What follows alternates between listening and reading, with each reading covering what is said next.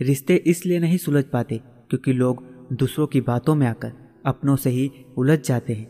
उस इंसान पर कभी भरोसा मत करना जो समय के साथ अपना स्वभाव बदल ले। खुश रहना है तो अधिक ध्यान उस चीज़ पर दे जो आपके पास है।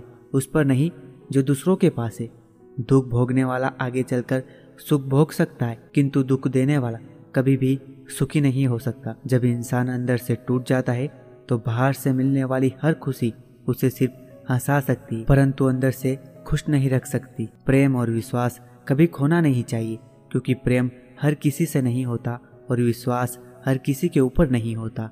इंसान तब बुरा बनने के लिए मजबूर हो जाता है, जब लोग उसकी अच्छाइयों का फ़ायदा उठाने लग जाते हैं। इस संसार में कुछ भी स्थिर नहीं, ना समय, ना प्रेम, ना घृणा और ना ही संबंध। निभाने वाले आपकी हर गलती माफ़ कर देते हैं और छोड़ने वाले बिना गलती के भी छोड़ जाते हैं। जो मिल रहा है, वही तुम्हारे लिए बेहतर है।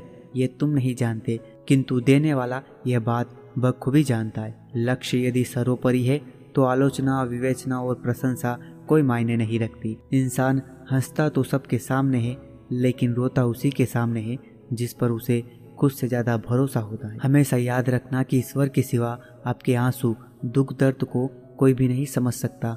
जीवन से बड़ा कोई विद्यालय नहीं, कठिनाई से बढ़कर कोई परीक्षा नहीं और समय से बड़ा कोई शिक्षक नहीं। शंका का कोई इलाज नहीं, चरित्र का कोई प्रमाण नहीं, मौन से अच्छा कोई साधन नहीं और शब्द से तीखा कोई बाण नहीं। छोटी सोच शंका को जन्म देती है और बड़ी सोच समाधान को सुनना सीख जाओगे तो सहना सीख जाओगे और यदि सहना सीख लिया तो रहना सीख जाओगे। किसी से बदला लेने में समय व्यर्थ ना करे, क्योंकि जो आपको चोट पहुंचाते हैं वे अपने कर्मों का स्वयं सामना करते हैं।